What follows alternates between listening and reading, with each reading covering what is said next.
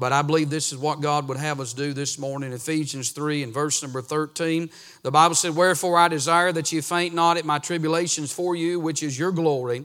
For this cause I bow my knees unto the Father of our Lord Jesus Christ, of whom the whole family in heaven and in earth is named, that he would grant you, according to the riches of his glory, to be strengthened with might by his Spirit in the inner man, that you may dwell in your hearts by faith, that you may be rooted and grounded in love, may be able to comprehend with all the saints what is the and the length and depth and height, and to know the love of Christ, which passeth knowledge, that ye may be filled with all the fullness of God. Now unto him that is able to do exceedingly abundantly above all that we ask or think, according to the power that worketh in us. Unto him be glory in the church by Christ Jesus throughout all ages, world without end.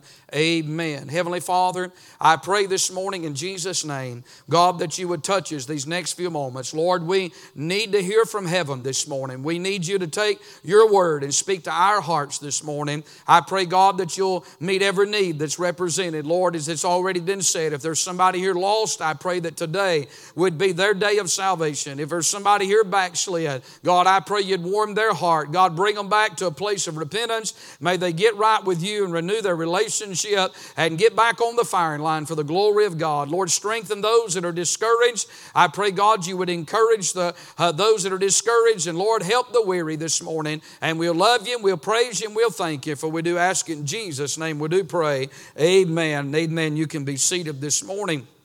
I want to draw your attention to this passage of scripture this morning. And we know that here in the book of Ephesians that this is the second prayer uh, that the apostle pray, uh, Paul prays for the church at Ephesus. And what we find out about the apostle Paul uh, in the book of Ephesians is two very important things. Number one, uh, Paul was a praying man. And number two, Paul was a church man. And I think that every man ought to be a praying man and he ought to be a church man. Isn't that right? And Paul was a praying man, and Paul was a church man, and Paul emphasizes the church in every chapter. And I thought about how the Spirit of God leads us sometimes in preaching. Uh, just sometimes I'll preach a series, sometimes I won't preach a series, sometimes I'll start a series and I'll stop a series. However, uh, God leads. But I thought about in these days. I had no intentions on preaching through the book of Ephesians, but the Holy Spirit led me that way. And I want you to note this this morning that it's not by chance or circumstance. I'll tell you why why? We're living in a time when little emphasis is being put on the church. Isn't that right?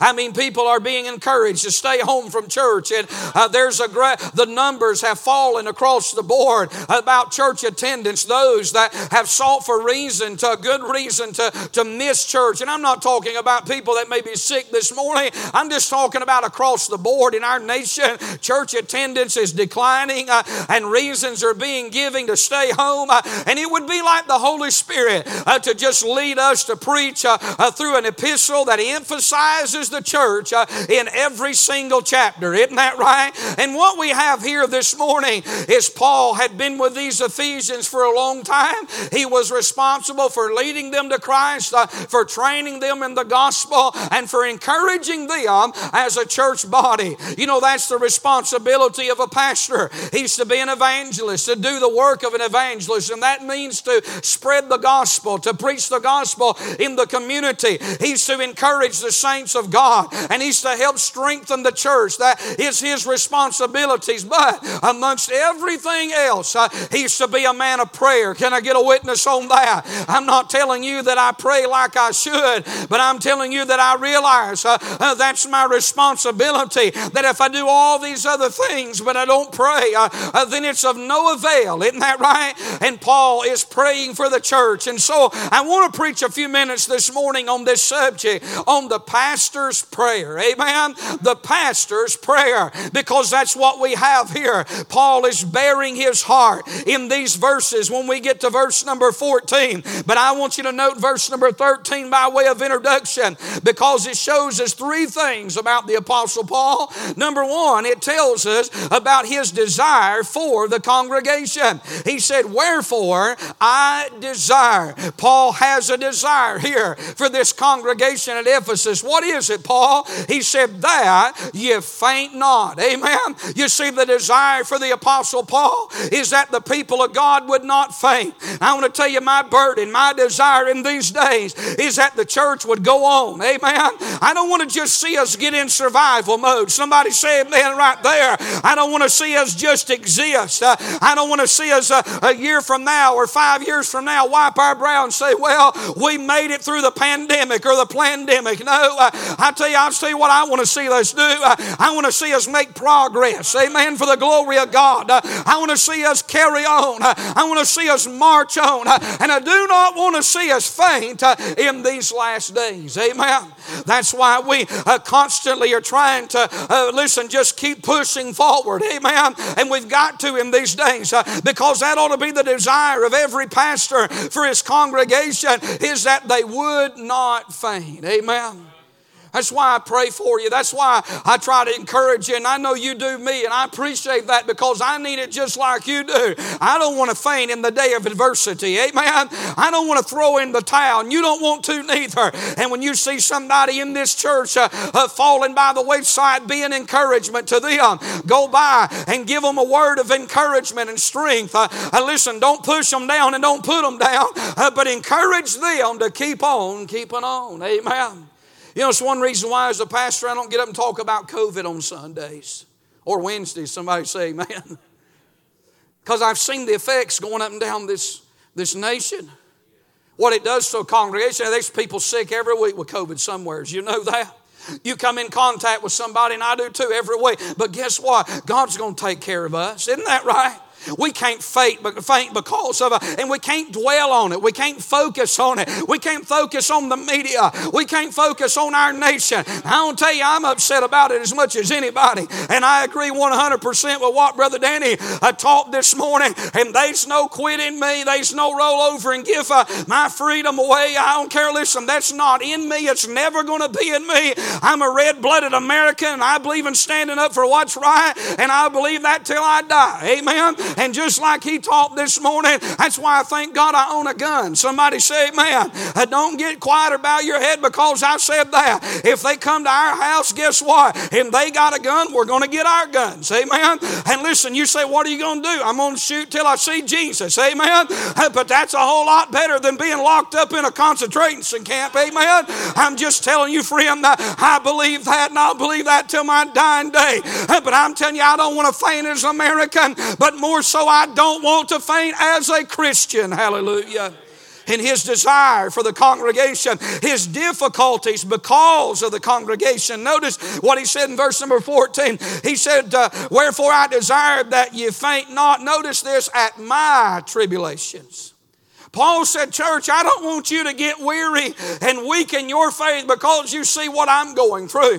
Why was Paul going through tribulations? Why was Paul facing difficulties? I'll tell you why. Because of what he wrote about in chapter 2 when he talked about the Jews and the Gentiles being on the same level and the middle wall of partition being broken down. And that now that Gentiles are no more strangers and foreigners, uh, but we're all but one part of the family of God and we're all one building fitly framed together. And listen, that caused an uproar. And it, listen, the preaching of the grace of God to the Gentiles uh, and the gospel to the Gentiles uh, is what got Paul put in prison. And Paul was willing uh, to face the difficulties uh, because of his congregation. And I want to say, a man of God that's worth his salt ought to still be preaching the same thing today that he was preaching five years ago before this communist liberal outfit ever showed up. Uh, I'm telling you, listen, we cannot afford to get silent. Amen. We ought to still preach against sodomy. Somebody say amen. We ought to still preach against divorce and remarriage and adultery.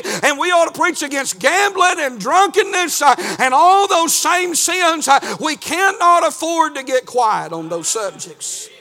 And I know sometimes we preach that we ought to still preach on dressing right and doing right and living right. Is that right this morning?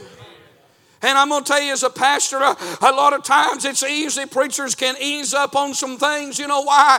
Because it doesn't fit well in this day and time. But hey, I remind you this morning that's what the world wants us to do is get quiet. They don't mind us being against sodomy, they just don't want us saying nothing about it.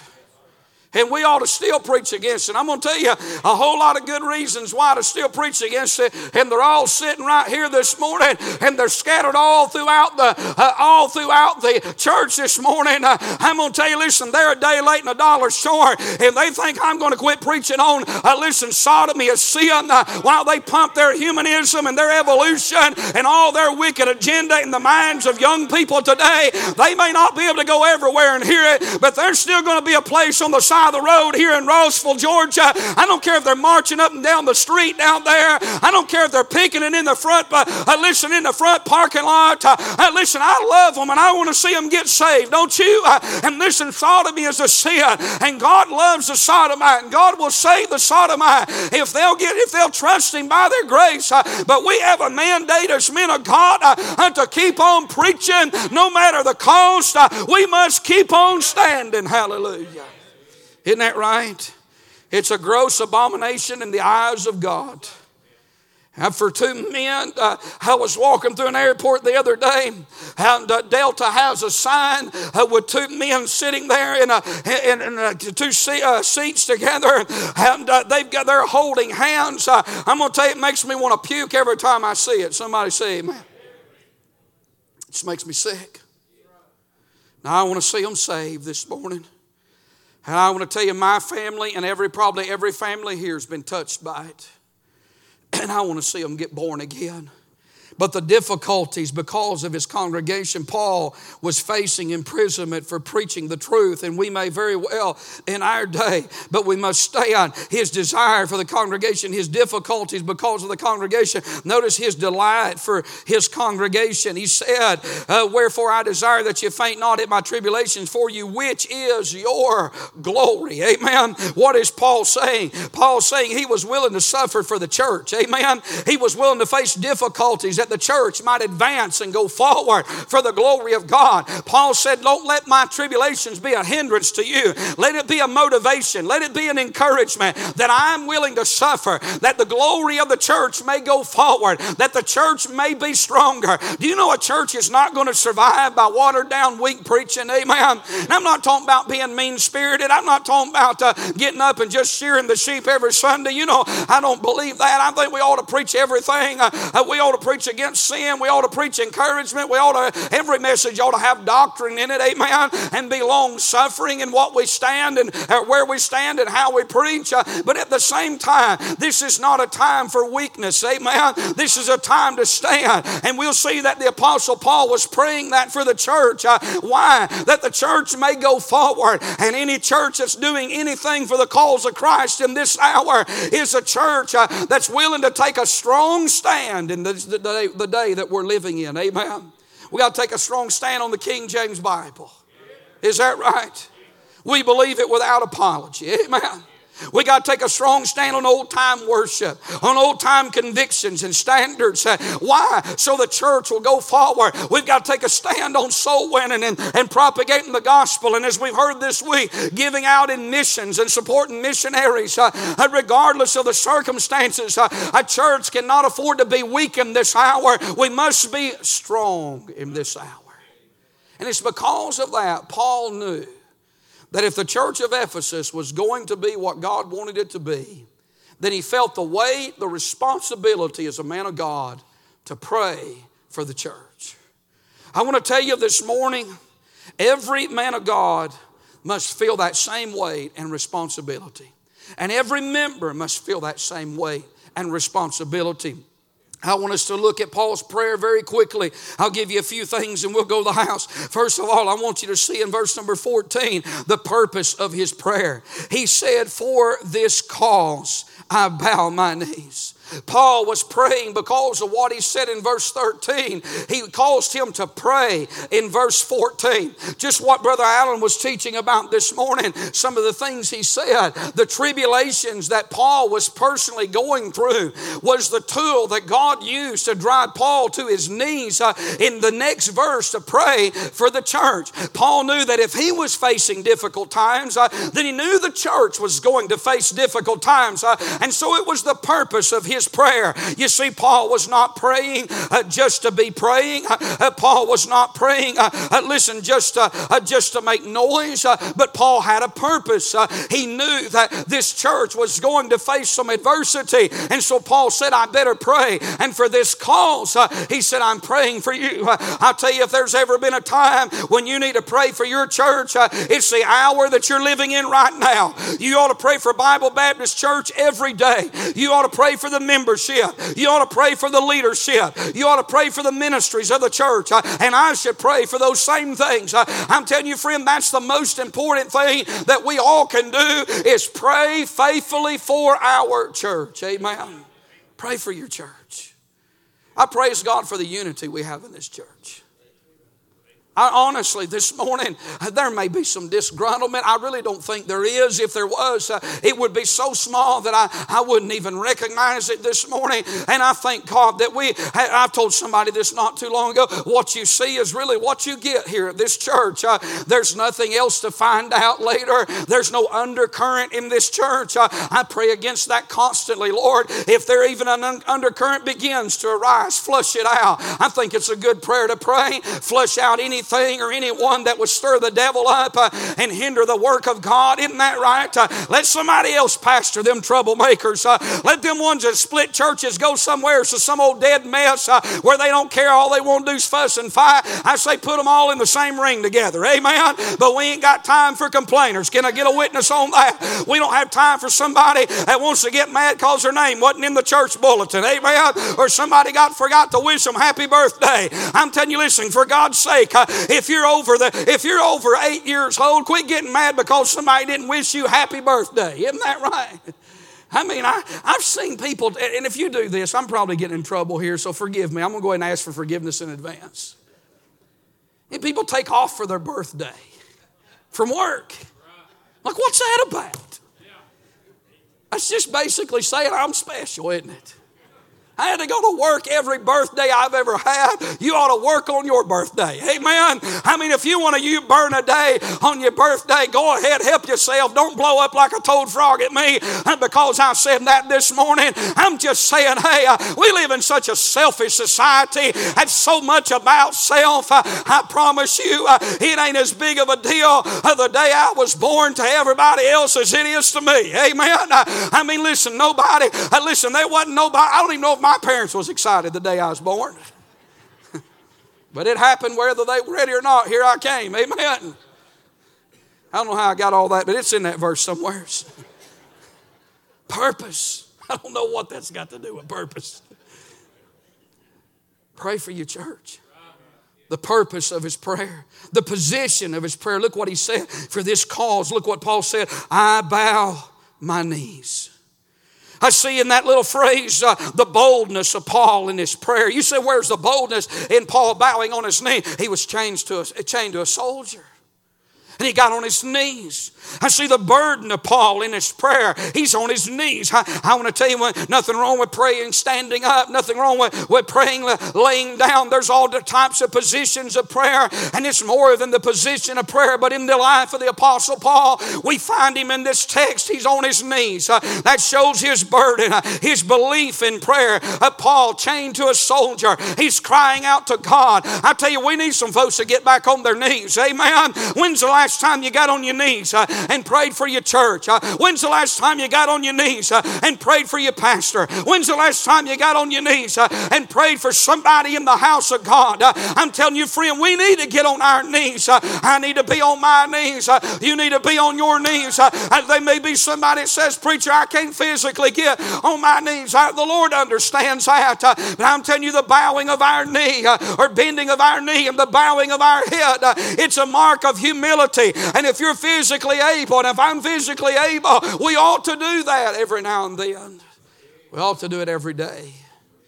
I see here the position of his prayer, the purpose of his prayer. I see the person of his prayer in verse number four, verse number 14. He bowed unto the Father of our Lord Jesus Christ. He prays in the name of the sovereign and he prays in the name of the Son. I'm going to tell you, if we're going to get our prayers answered, we're going to have to come and listen. The person that we pray in is not in ourselves, but it's in God Almighty and the Lord Jesus Christ. We pray in Jesus' name. Isn't that right? You see, nothing's going to happen in my name, and nothing's going to happen in your name, and nothing's going to happen in the church's name. But everything that does happen, it'll happen in Jesus' name. We pray to the Father in Jesus' name. You see, the devil will try to talk you out of praying by telling how sorry and low down you are. Well, just go ahead and agree with the devil. We're all low down and sorry. We know that. But we're not praying on our merit and we're not praying on our favor. We're praying on His merit and we're praying on His favor. If I prayed when I felt worthy, I'd never pray. You know that? If I prayed when I felt when I felt like I'd done enough to be heard, I'd never pray. But I don't come in my own name. I tell you, I come in the name of the Father and in the Son and the Holy Ghost. Amen. I'm going to tell you there's power in that name. And if we'll pray in Jesus' name, our prayers can and will be answered. Amen. I believe that this morning. I've seen God answer two prayers, and I want to thank Him publicly for it. I've seen Him answer two prayers for me this week, and I praise Him for that. I'm going to be honest with you. I see God answer prayer for me every day of my life. It's not that I'm a great prayer warrior. When I go down that prayer list, I could tell you, I could tell you 10 prayers that God answers for me every day. You say, what are you talking about? Keeps my ch- children safe I pray it every day, Lord, keep my children safe, keep my grandchildren, keep my son in law safe. Lord, take care of my wife, keep her healthy. And every day that we live on this earth that he's healthy, that's a prayer answered. Man, you say, well, that would have happened anyway. I don't believe that for one second. The devil would love to stricken all of us with something. You know that.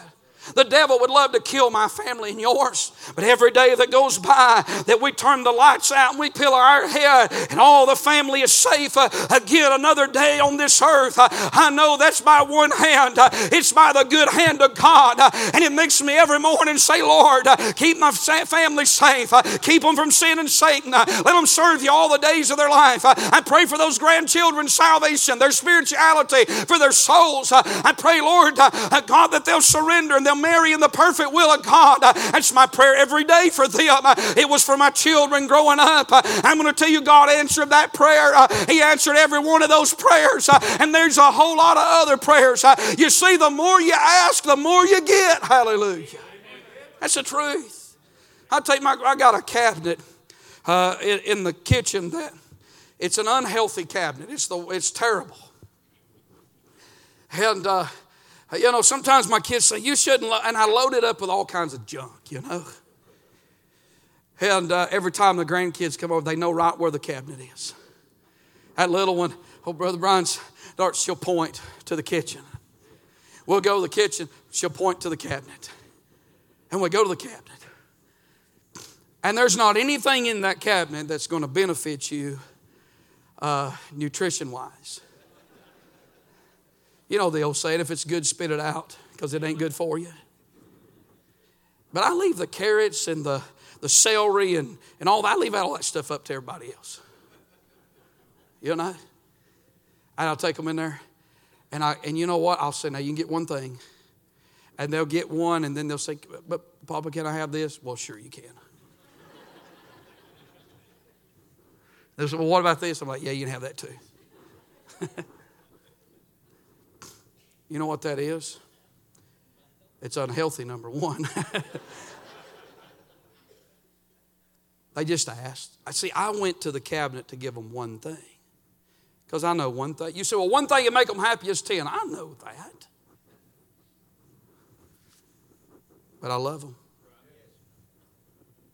And they asked for something else. Now, I don't give them everything they asked for. I didn't give my kids everything they asked for. But I also didn't deny them you see, and you can think what you will, but that's biblical. I'm not saying go out and give your kids everything. You know me better than that. But I think you also know this your Father's blessed you with a whole lot more today than you deserve. See, I don't give them something because they deserve it. And I know there's time and place for that. I just give it to them because I love them. And a lot of times we live below our privileges in prayer because we fail to ask. God, don't give me everything I asked for, but I promise you that He gives me far more than if I wouldn't have asked. He's done things that I know good and well that he shouldn't have done, and he shouldn't do anything. But there's times he's he's answered prayer that I'm like, I can't believe he answered. Has you ever prayed a prayer and said, I can't believe he answered that? But he answered it. And there's even been times I've said, Lord, this is really, I'm not asking to consume it upon my lust, but at the same time, I know it's not a need, and I don't know why I feel just compelled to ask you for this. And, and if you don't do it, Lord, then it's okay. My attitude is right about it. If you don't give it to me, it's all right. I, am still going to serve you. I'm not going to be bitter over it. I just feel like I, I ask it, and, and He goes and does it anyway. It's a good hand of our God. And I see the the person of his prayer. See the people of his prayer in verse 15, the scope of this family, the separation of this family. As he said, of whom the whole family, that's the scope in heaven and in earth, that's the separation, is named. He talks about the family of God. I want to just stop and say this. I, I thank God for the family of God. Don't you thank God for this church? I tell you, don't let nobody poison you about your church. You know, when people leave a church, all they want to do is talk bad about it. You know what that is? That's a good sign they're not right with God. Amen.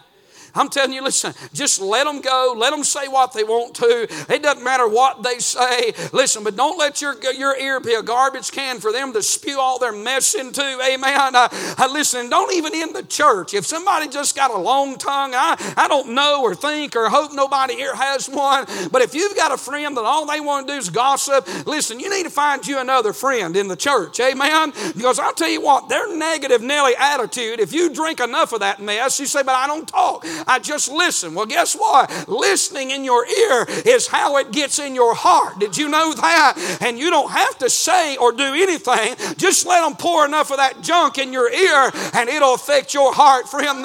I'm telling you, I thank God for this church, don't you?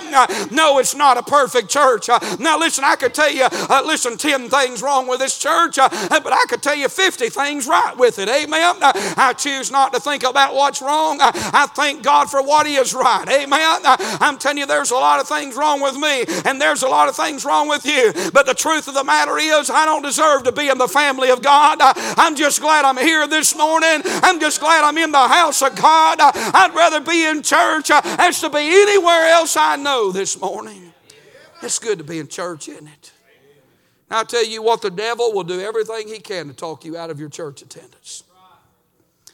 Because it's a privilege, the people, the petition. I don't have time to preach it, so I'll just give it to you this morning. When you get to verse number 16, Paul asked five things concerning the church, all the way down to verse 19. He asked in verse number 16 that they might be strengthened.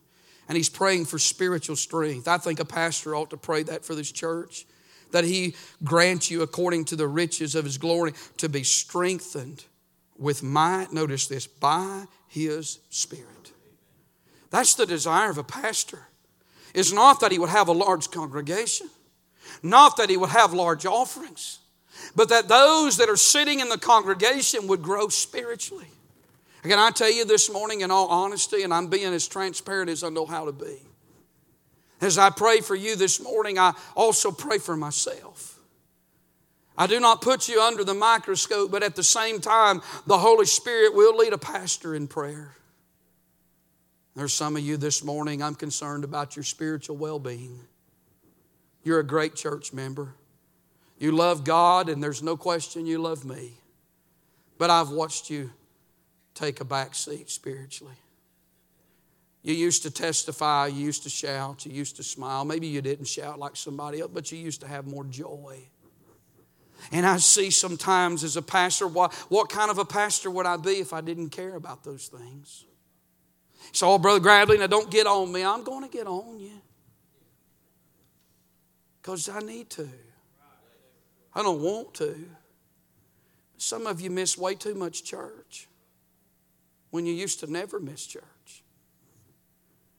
And sometimes people make little bold statements because they want me to hear them. I mean, I could retaliate to you, but I'll just face you at the judgment seat. About it. I'll let it go. When you miss church, write it down while you miss church. Because when we get to the judgment seat and Hebrews 13 becomes a reality, and the Lord asks me what kind of a member you were and why you miss church on a regular basis, give me that list so I can tell Him. You see, this morning I don't say that to be mean. I don't want, I don't want to see you take a back seat. I don't want to see you draw back on God this morning. I want to see you advance. I'm telling you, I wouldn't be worth another paycheck if all I cared about was a paycheck.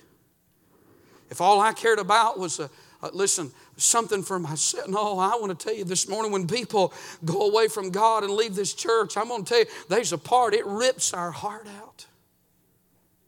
Because you know, spiritually, they're not going to do well. I pray that you'd be strengthened. I, I pray that you would that you might be indwelt. Notice what he said by the, his spirit in the inner man. Paul was praying that spiritual revival would not happen on the outside of the church, the body, but on the inside. And can I tell you this morning, that's the desire of a pastor. I, I thank God for, we just had a great camp meeting, didn't we? And I praise God for that. I thank Him for that. But I'll tell you, more than, than having a successful meeting, quote unquote, I want to see people get closer to God. I want to see revival take place on the inside. Nothing probably burdens a pastor more than when you have a great meeting and you, you see somebody, and some people had to work at night. I understand that. And some people laid out, and I, under, I understand that too. He said, Preacher, why are you so hard on that? I want to see you have revival on, in here. I don't want to see you be like, you know, it, it's, it'd be tragedy if all you did was go to church and did everything on the outside that you was supposed to do, and you did that for decades, nothing happened on the inside. Young people, I know you know this, but let God be real in here. Don't do it for your pastor. Don't do it for your parents. And it's a good reason to obey, but don't let that be the motivating factor. Let it be real on the inside. Paul was praying that it would be that they would be indwelled. Paul was praying that they would be rooted. That he said here that you may be rooted, and he was praying that they would be grounded. You know what that means? Uh, that word grounded means to be established. but he said grounded. Notice this in love. I wrote this down this morning when I read that. God was praying, Paul was praying that they would be rooted and grounded in love. You know what love does? It motivates you, don't it? Love will motivate you to do a lot of things that nothing else will. Love covers a multitude of sins. Love will cause you to go the extra mile. You know why men die for their country? Because they love their country. You know why people are willing to die for their wife, their children? Because they love their family. You know why martyrs died for the cause of Christ? Because they love Christ. Love motivates us when nothing else will. When our love begins to fade, guess what? We start doing things out of duty rather than love. And while that may be commendable to a certain extent, it becomes very hard when you go to church out of duty, when you sing out of duty, when you, when you preach out of duty, when you just do things uh, out of duty, it becomes very difficult. But when you're doing it out of love, it doesn't really matter what they throw at you. It really doesn't matter what the circumstances are. You're just doing it out of love. And Paul said, I'm praying that you be established in love, that the number one motivating factor in your life as a church uh, is love. You know why? Because, listen, you can't beat love out of somebody. I mean, listen, you can lock them up, you can put them in prison, but if they love, they, they'll just keep on, keep it on. Paul said, The love of Christ constraineth me. That's why they couldn't, they could do anything to Paul, but he just kept on serving God. You know why? He couldn't help it. There was an overwhelming love on the inside that said, Beat me with rods, uh, beat me with stripes, uh, put me on in prison. I'll just keep on singing. I'll just keep on serving. I want to tell you, I serve Him because I love Him. Amen. I, I want to serve Him. I'm telling you, love puts a smile on your face uh, and a spring in your step. Uh, love will keep you serving God when nothing else will. Amen. See a lot of sad, long faces in church nowadays. Can I be honest with you? I see people in church, and in 23 and a half years of pastoring here, seen it here. I've seen people, they just, they struggle, Brother Jeremy, to just smile. They're always aggravated. They're always mad about something. They're always coming to church with a chip on their shoulder. They're always, uh, they're always frustrated about, you know, life is not going to get any easier. So if you're waiting for things to get smoother so you can quit being frustrated, it is not going to happen. I'm going to tell you what the problem is. When you backslide, you lose your joy. And when you lose your joy, everything sets you off. Everybody ticks you off. You ain't got no joy. But on the other, on the other side of that, when you're right with God, you don't want to be mad. You don't want to be frustrated. You go outside and you got a flat tire, you just thank God you don't have two. Isn't that right? I mean, it's just, if you're, if you're the type of person that you're always in a bind, you're always aggravated, I tell you what you need. You need a good trip to this altar this morning. And I'm preaching this because I care about you. I want to see Bible Baptist Church stay strong. But I'll tell you, when the church had revival, I'll tell you what the church had. She had joy, didn't she? Is that right? When the church is, I've been here long enough to know when this church is in a spirit revival. You don't have to beg people say amen. You don't have to beg people go sing in the choir. I'm telling you, when people are having revival, you don't have to wonder where they're going to show up early for church. I'm just talking about this morning. Hey, it happens to the best of us, this preacher included. There's been times, there's been times. I'm not, listen, I'm not down on you this morning. I'm just telling you the truth. Let's all be honest with God this morning. That's what we came for, isn't that right? We come to get real honest, didn't we? Can I be honest with you? There's been times the Holy Spirit has smote my heart. He said to me, Your attitude, son, is not what it ought to be you're backslid in your soul. I'd find me a place. I'd say, Oh God, I don't want that. I want that bitterness. I want that. I don't want to get cold. I to tell you, when you're backslid, you can find wrong with everybody but yourself. You put everybody under the microscope, but you don't accept self. I didn't know the Lord had me preach like this this morning, but I believe it's of God. Are you grounded in love? Why do you ask you this question? The Holy Spirit asked me, Why do you even do what you do for God? Is it really for Him? Is it really because you love Him this morning? Why are you, why are you at church this morning? Is it because you love Him this morning? That's what He asked me this morning. Why are you going to preach? You're going to preach because you love me? you're going to preach because you love them? Oh, I want to preach because I love him. That you may comprehend. Notice this, verse number 16. I'm not going to finish verse number 18. That you may be able to comprehend with all the saints what is the breadth, the length, the depth, and the height. And those, here it is again, and to know the love of Christ, which passeth knowledge. Do you know the love of Christ passeth knowledge this morning? And do you know how the best definition to explain how the love of Christ passeth knowledge. The fact that He would love me and you. Can you explain this morning one good reason why the Lord would even love any of us? That's beyond comprehension this morning. You want to talk about the breadth, the length, the depth, in the height of love? Go to the cross. And I want to tell you the bottom of that cross in that ground shows the depth. The top of it shows the height, the breadth, the length of it. It's John 3 in verse number 16. When you think about that this morning, that is, uh, my friend, a picture of the manifold grace and the love of God. The breadth of the love of God is for God so loved the world. The length of the love of God is that He gave His only begotten Son. The depth of the love of God is that whosoever believeth in Him should not perish. Uh, and the height of the love of God is that you may have everlasting life. Uh, And Paul said to the church, a bunch of saved people, I'm praying you'll get so smothered. I'm praying you get so wrapped up. I'm praying you get so deep in the love of God and that you passes all knowledge that God would love me. I'm telling you, it may be dreary on the outside and it may be a little dreary on the inside. But when you think about where we could be and you think about where we ought to be, because of Calvary this morning, that He would love somebody like me, that He would love somebody like you, why, that ought to get an amen out of a Methodist this morning. And to think that God would love somebody like me and you.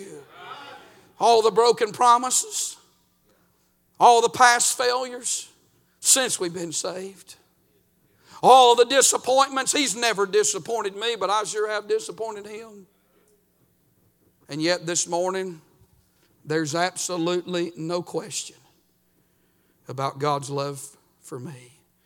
And I see the possibility in his prayer. Paul said, Now unto him that's able to do exceedingly abundantly above all that we ask or think, according to the power that worketh in us. He talks about the ability, the action, the abundance, and the agent, the Holy Spirit that works in us. And then the praise in his prayer. Notice verse number 21, and we'll be through. Unto him be glory. Notice where he said this in the church by Christ Jesus throughout all ages, world without end. Amen. Paul said, I'll tell you where the glory needs to be at. It needs to be in the church. You know, when Ichabod is rode over a church, it means the glory's departed. And I'm going to tell you if a pastor don't pray for the church, the glory will depart from the church. The glory of God is not dependent on the music program. It's not dependent upon the pastor himself, his personality, his education, his delivery, his ability, his outline, his work ethic. That's not what the glory of God is dependent upon. The glory of God is not dependent on the membership, the size of it. It's not dependent on the offerings, the amount of it. The glory of God this morning, it's not dependent on the programs and the functions and the ministries and the facilities of the church. Oh no, I'm going to tell you the glory of God is dependent this morning on a church that prays uh, for just as true as it is about a family that prays together. It's true about a church that prays together. I tell you, we ought to, if we're going to be a spiritual church, uh, we've got to be a praying church. Uh, and you can't expect to have praying membership if you don't have a praying pastor. And I say this morning, we should all feel that responsibility that we ought to pray one for another. Pray for the glory of God in the church. Pray for souls to be saved. Pray for lives to be changed. Pray for, pray for yourself. I ask you this morning what is it that the Holy Spirit expects out of you for the church? Now, this morning, everybody can't be a preacher, everybody can't be a Sunday school teacher. I think sometimes we, in our minds, if we're not careful, we think that God is, is calling us to something in our minds is big and great, and He does sometimes. But I'll be honest with you what makes a church great? It's the behind the scenes, it's the small things, it's what happens in here. Do you know a church can survive well without a song leader? They can. Do you know a church can survive well without a, a big choir? Amen. There's a lot of things a church can, can do, while churches have even survived without pastors. I went and preached at a church one time in Hartford Furnace, uh, Maryland. They didn't have a pastor, hadn't had a pastor in four years, couldn't find a pastor. And in that little church there, you know what they were doing for four years? They did this Sunday morning, Sunday night, and Wednesday night. A little group of people of about probably 25 to 30 people, they gathered around the front of the church and, and they had a word of prayer and they sang a few hymns. And they would put in a, a, a cassette tape of someone preaching, and that was their message. And they would and they were praying for God to send them a pastor. It wasn't God's will for me to go there. But I never forgot that church. For four years, they stayed faithful and they kept assembling themselves together. You say, what held them together? Prayer. When they had no pastor. Prayer is the greatest weapon we have. And this morning, as we stand, how's your prayer life? Paul said, Church, I'm praying for you. I'm going to be honest with you, I'm not much this morning, and I've got more faults than I'd ever want you to know, but I, I can truthfully stand here today and tell you, Church, I'm praying for you. For all the other things I may come up short in, I feel the greatest needs to pray. And this morning, where are you at with God? Do you need to draw closer to Him? Is your life where it ought to be at? Are you backslid this morning? Are you lost? I don't know the need this morning in your heart, but I pray that if the Holy Spirit deals with you, would you do business with God this morning? Don't let this invitation pass you by. Let the Lord have His way. Brother Brian, what are we going to sing? I must tell Jesus this morning. Page 107. While we sing, if you need to come, you obey God this morning.